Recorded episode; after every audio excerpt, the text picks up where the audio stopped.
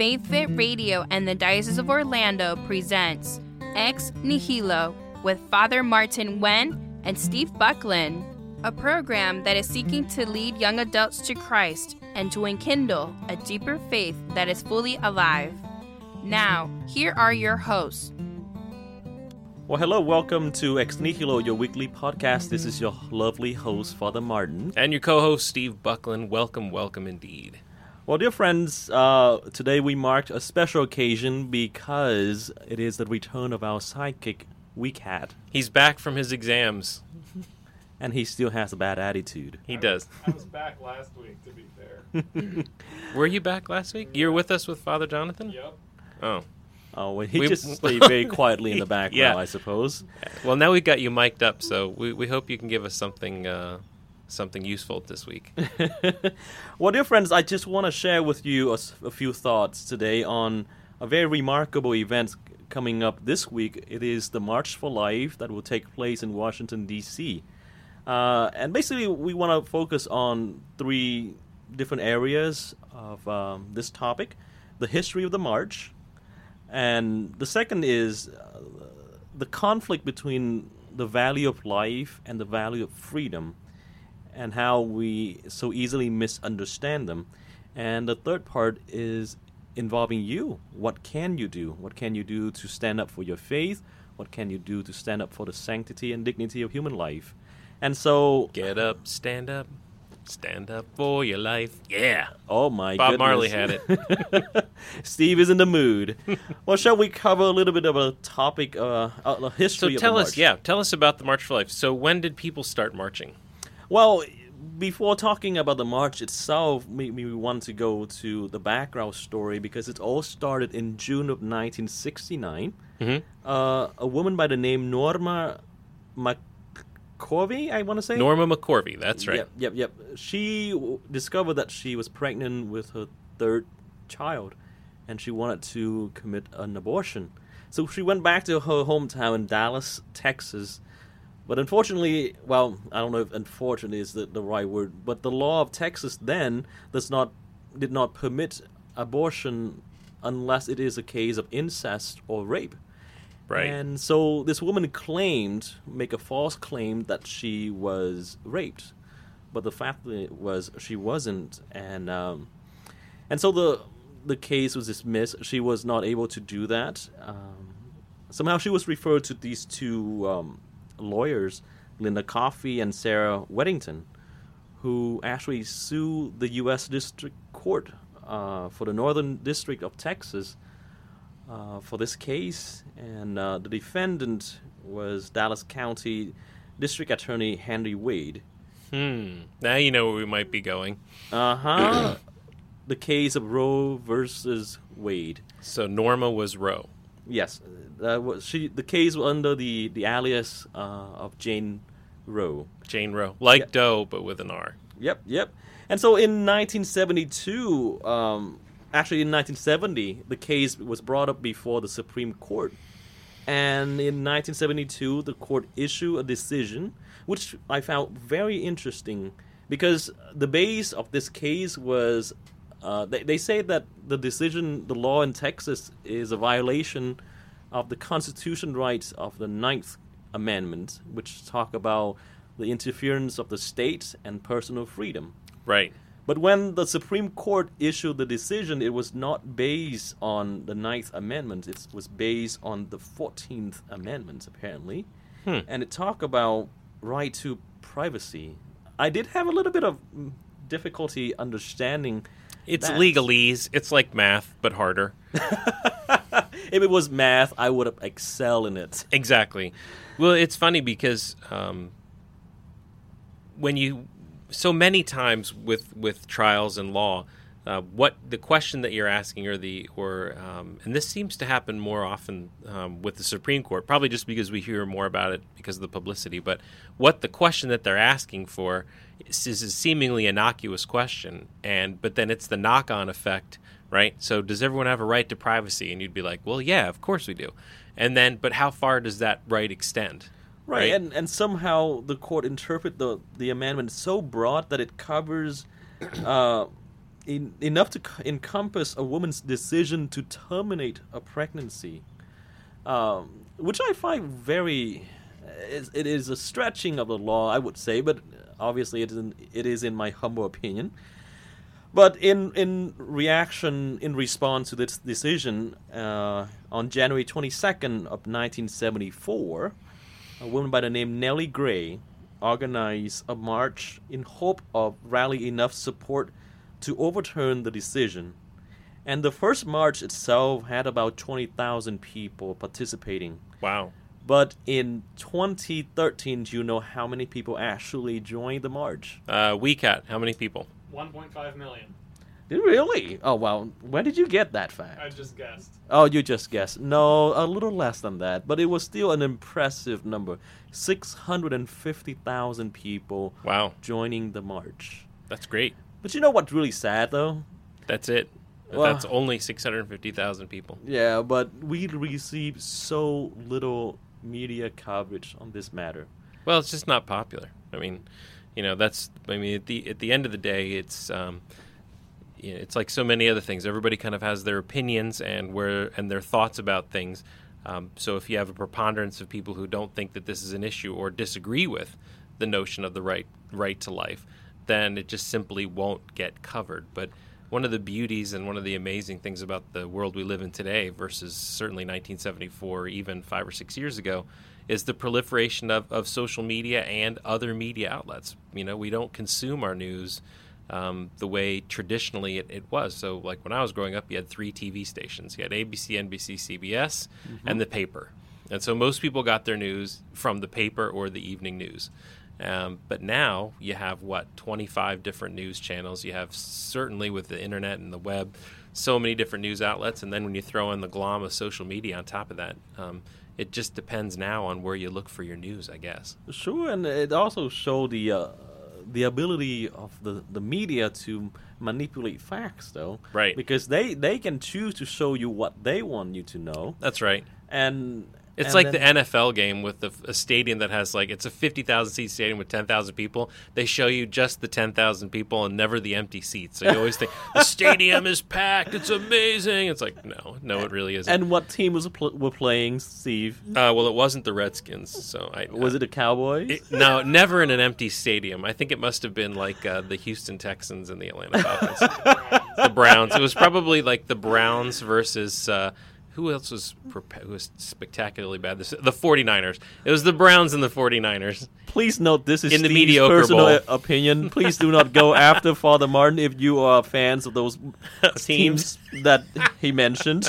Uh, that's right. So you you'll get better, I'm sure. The, the 49ers just hired a new coach. So But but as a Catholic and as someone who came here from a communist country, I was amazed. I was amazed of the ability for us to gather together for something so remarkable. Six hundred and fifty thousand people gathering to march for a same purpose, to express the belief that in the sanctity and the value and the dignity of human life, I find that to be very special Yeah. because if any a small protest took place in Vietnam, that that protest will be crushed, crushed, crushed by the local police, by the government. It's unbelievable. So there's something so beautiful about the freedom to express one's belief in this country. Now, that leads to the next question, though: freedom and life right. there seem to be like a huge issues, especially I, I find it in in the political system of the U.S. Is that if you're pro, you have to choose pro-life or pro pro-choice. Well, uh, you know, I think without because we're gonna, I, I'm, I'm a, I can see us heading down this political road, which is just going to be a quagmire. Um, and I think that when when you're talking about the March for Life and the right to life, um, you know, I don't think everyone gathers to march for media coverage. Right. For one thing, Sure. I think that when you when you commit yourself, hopefully you're committing yourself because you want to you know make some sort of a, a statement a tangible sign that you're standing up for something you believe is intrinsically valuable and precious right? Which we would all agree life is. So the irony is, um, is that without the right to life, all of the people who are um, against life or kind of pro-abortion wouldn't be alive, which is weird. Um, so I think you're where you're coming in is that um, you you either are for life or you're against it. That when you you when you just strip out all of the um, the window dressing, all of the excuses, all of the different situations, the fundamental question, the high level um, root of the problem is is you are either you are either uh, an advocate for life or you aren't Right, right, right. And that and then that has to cover in order for it to to be uh, a, an authentic belief it has to play out through all the different scenarios. So would be would include capital punishment and euthanasia but you know most specifically even at the beginning the right for um, a child to be born. Well, because the child cannot defend exactly itself. Uh, and I remember one time I was asked on the same topic, and I said, you know, because the question is, you know, why can't I do whatever I want to do with my body? mm-hmm. And each and every single one of us has freedom. God has given a gift that is not violatable. It's freedom. right You can choose. However, your choice cannot affect another life, that's right especially when that life cannot defend itself. Right So when a woman says that I can do whatever I want with my body, well, that's her choice. Fine. But when that choice inflicts suffering, inflict death on another human being, then it's not acceptable. That's where I stand. Yes, absolutely. Well, I mean, you're you're super close to um, to Doctor Philosophy, and we come in with the whole freedom from, freedom for argument, which will take you back to seminary. But but it but but it is. But I think it's important to kind of think about it in that context, which is that um, just because you know what is freedom. So does that mean I'm free to do whatever I want, or am I or or am I free from things that are bad impacting me. You know, I mean, if you're if you're I guess if you're going to drive it all the way back to kind of if we think about this in the context of the right for life and the march for life. When you know when does life begin? And the church teaches us that life begins at the moment of Conception, conception, right. right? So when mom, dad, and God all come together to create life, that that that's that's the instance. It's mm-hmm. not, and what do we call it? It's not a fetus, right? It's not. We're going to give it some scientific name. No, it's a baby. It's a child It's a from the moment it's conceived. Mm-hmm. And I think, you know, a lot of studies and a lot, when when you look at it, science has advanced so far in this field now, right? We know there's a heartbeat after 14 days Right. we know all, so much more than we ever did in the 1970s um, about these things, and because you can see it now, it's just like, oh well, you'd sit and I mean, I grew up in the 70s, and you know, well, we sat there in, in public school, and you're taught that you know, well, it's a fetus, and it's this, and then it doesn't become a baby until it's born. You know, somehow magically it becomes something else, and um, but now you can see it now with ultrasounds and everything else. It's like boom. You know, from the first moment, you you know, someone would be aware that they're pregnant. There's there's a beating heart inside of them. Right. Now, life itself is a gift, but I, I want to go back a little more because when we refer to God, we refer to Him as the Creator. But the ability to create, He gave even to man and woman. Right. Because when they come together, they brought about life. With him, he's not. He doesn't completely cut himself out of the That is process. true because He infused a soul. Right. But we get to participate in that ability to create, and that is itself a huge gift. Yes. Um, and a responsibility. Right. Well, everything comes with a responsibility. Freedom itself as Huge gift. responsibility. Yep. Freedom without responsibilities is just recklessness. I I would say. It's chaos, really. Ooh. That's deep. we cat's on the floor. He, we floored him. no, he just he's just I don't know how to say it. He's just being a Catching typical Pokemon. teenager. Yeah. so, uh, but so let's let's kind of get back. I know we we got a little tangential, but but the March for Life. It's all these people coming together to stand up. So why do you think there aren't I mean, now it's there isn't just a March for Life, for Mhm. instance. So when you first told me about you know, which we're going to discuss today, I'm like, didn't the March for Life, you know, just happen? Didn't they just have a March for Life? And now they're March for Life. The, we think about the main marches in Washington D.C., Right. But there are marches that happen all over the country now, right? Correct, correct. Because just last week, last weekend was St. Augustine, right? was the March for Life in St. Augustine. Which will be two weeks ago when this comes out, just so you know. Right. We we have no concept of time. Time, right? Uh, but yes, eventually this movement is kicking up. I mean, and a lot of these smaller dioceses, they're joining the efforts because in the local levels, a lot of the people are not able to travel to to DC, and even the the the, DC, the capital itself cannot accommodate that many people. Right. And so, in the more local levels, I, I know for certain that our province in the diocese of St. Augustine, Mhm. every year they have a, a March for Life, and, and it drew a huge um, attendance as well. Right. And the interesting thing is, harkening back to a podcast from a couple weeks ago, it's not just Catholics who participate in the March. Oh, Life. There are many, many other Christians um, all coming together and holding to that ideal um, of Christ's, you know, teaching about the preciousness of life. So you don't just you don't have to be just a Catholic Christian. You know, all Christians, faithful Christians. Sure, and and we can we can debate it from several uh, different standpoints, political, morals, whatever. But on a more personal note, though, because uh, maybe some of you probably recall, I was a chaplain at a, a nationwide children's hospital, a children's hospital, where I was privileged to see so many parents every day fighting in every possible means to to save their child's life Yeah. and you see the beauty of it. Sometimes they spend so much effort, energy, and money just so that their child can have one more day. Right.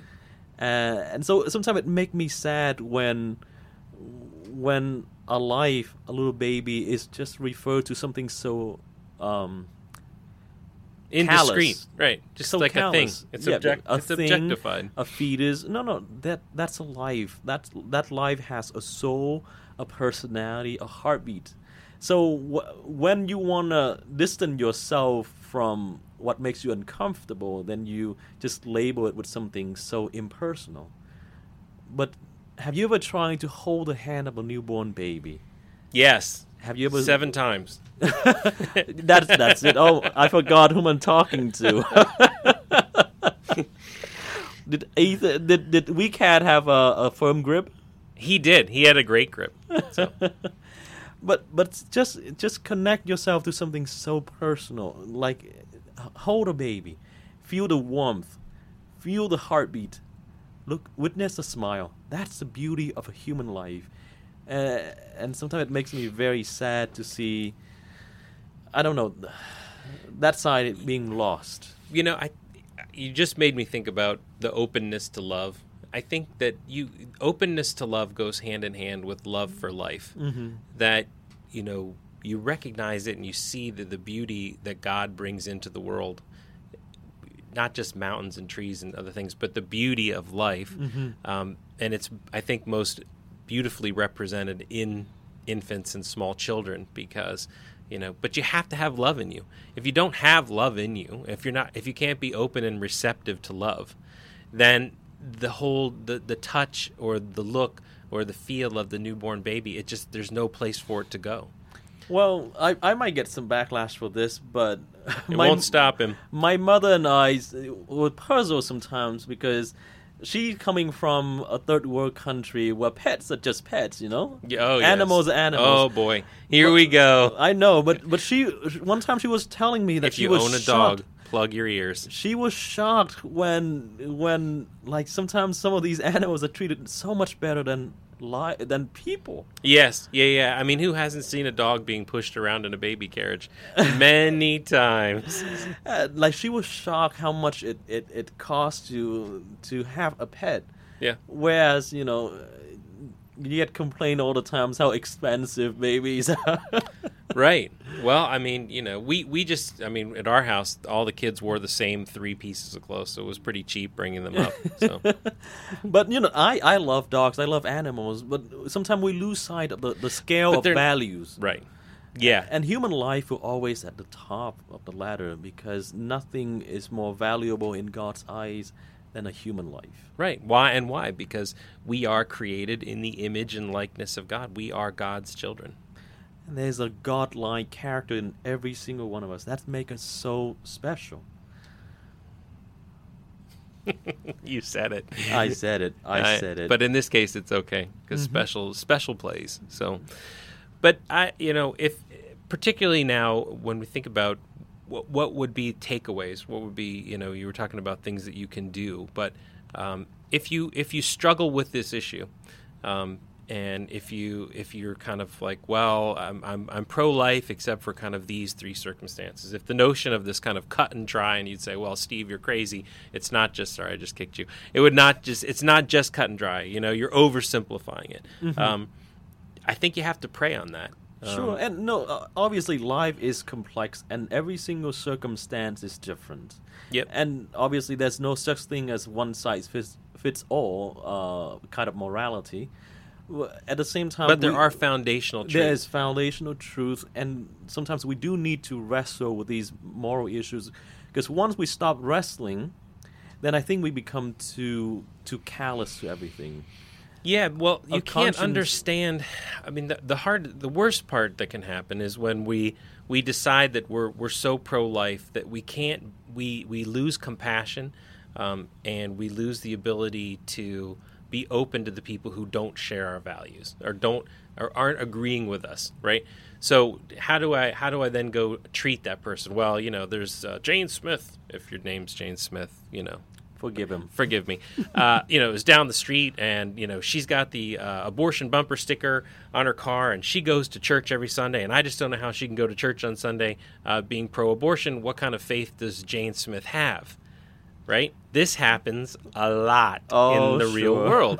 Right. Somebody dropped that question in, a, in an earlier podcast of can you be pro-choice and be a good Catholic? I believe That And would be his passive aggressive way of reminding me that I brought up a difficult question at the last with three minutes to go. podcast. But how do you deal with the Jane Smiths of the world, right? So, so as a Catholic, I, I can't I can't just cut Jane. Uh, well, you know, Jane's got the uh, pro-abortion bumper sticker. That's it. I'm done with her. That's Sure. not that's Well- not what Christ Christ didn't. He came to call sinners. He didn't can't come to call the healthy, right? Absolutely. And the basic question is J- WWJD. What would Jesus do? Right. Simple as that. How did he treat all these sinners? Read the gospel again. Right. All these despicable sinners. And it's not that he turned his back on the truth. It's not that he condoned the behavior, but what he tried to do was to explain and open their hearts to his way. Sure. And as a priest, and my brother priest can really attest to this, we were privileged to sometimes get to talk to people who've committed abortions before. Right. and and see the the distraught, the the, the Yeah. pain, the guilt that these unfortunate women and men carry all their lives, because whether you want to admit it or not, when you harm a human life, it plays a heavy burden, a, a Just severe tears at your soul.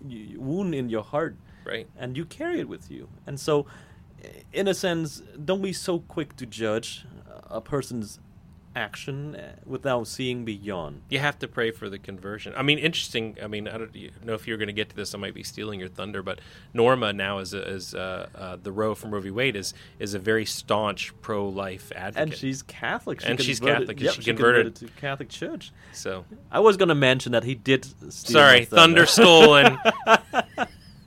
but conversion, conversion uh, is a real possibility. Yeah, but Um, if there weren't people praying for her, Mhm. I, I have to believe that you know even in 1974 with the, the 20,000 people who marched then, that there were people who were praying for her conversion, that there were people who were who were praying for her to be open to to life and to God's love.